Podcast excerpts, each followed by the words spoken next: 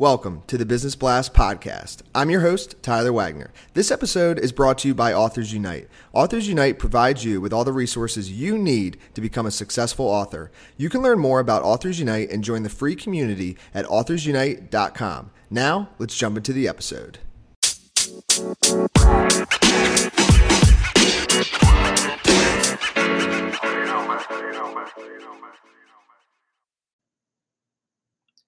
All right, everyone, welcome back to another episode of the Business Blast podcast. I'm your host, Tyler Wagner. Today I have Shakira Hicks with us. She is an HR recruiter, so welcome to the show. Thank you for having me. Of course, thanks for joining us. Uh, we'll dive in, and the first question I have for you is What is the best story from your life that has an underlying valuable message?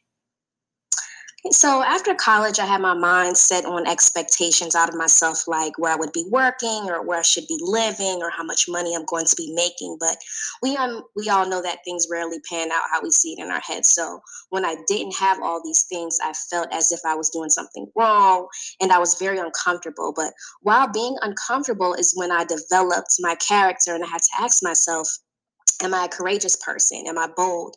Do I really have the strengths listed on my resume? Am I the person that I want to be? And for the first time, I experienced a real introspection of myself. So while things outside of me seemed to fall apart, it was the inside of me that was actually building up. And what is the most valuable piece of information we should know that's within your expertise or industry? So, within the recruiting industry, a successful candidate placement to me is when they establish a career path with the company and begin to pave the way is to understand, develop, and highlight your creative problem solving skills. So, discuss challenges in the interviews and how you overcome those challenges. It's beneficial for the both of you in the interview because now the employer knows you're aware of the challenges and how you plan to create solutions. And it's also good for you because you know what to expect. And if those challenges are something you are willing to overcome. And now you have a direction on how to establish longevity with that company and what it takes to create a career path. And what is your best piece of overall business advice? So, not necessarily industry specific. Um, the best business advice I can give is uh, if you're on an interview or at a networking event or talking to a recruiter, establish your value because ultimately people make these businesses run. People make the world go around with their efforts. So imagine if everyone called out for one day at work the business actually loses way more money than the individual person. So we are the most valuable resources in the workforce, and we have to set the tone of what we deserve to make the quality of our immediate work environment, the tone of communication between you and management, etc. So it doesn't matter if you worked in a restaurant or a bank or an art gallery or art gallery or whatever. You develop skills in that role and they can be transferred into any industry. So establish your value, keep it high and understand what you have to offer and hold it to a high regard. And if you could give your younger self one piece of advice, what would that be? I would tell myself to stay present and don't spend a lot of time dwelling on the past because it's there to teach us, not haunt us. And uh, to never worry about the future because what we do in the present is actively creating our future. So focus on what I really have, and that is right now. And in your opinion, what is the key to happiness?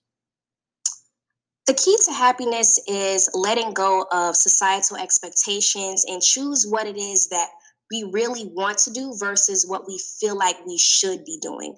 Because when we live out our true desires, our heart and mind moves into alignment with each other. And life begins to shift around that alignment and you begin to live inherently. And what is the best book that you've read and what was the number one thing you learned from that? Uh, the best book that I've read was called One Day My Soul Opened Up by Iyanla Vanzant. I think that's how you pronounce her name. Uh, but the book required me to journal for 40 days and 40 nights, and I had a new spiritual concept to focus on each day, such as trust, confidence, willingness, prayer, etc. So, in the midst of working and exercising and whatever you know takes up our busy days, we don't always think about how we practice these very important things. So, in the middle of being busy, with my day, I had to pay attention to how I actually practice these concepts, resulting in me being absolutely present. And what is your favorite quote and why?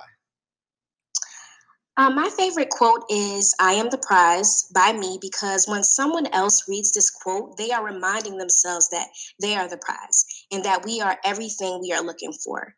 And once you see yourself as a prize, then your self worth rises to a level in which you begin to attract people around you who feel the same way about themselves. And you'll never be in competition with anyone who understands their self worth.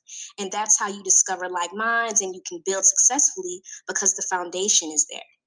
Yes, I love that. Thank you so much uh, for coming on. The last question I have for you before we let you go is where's the best place for people to find you online?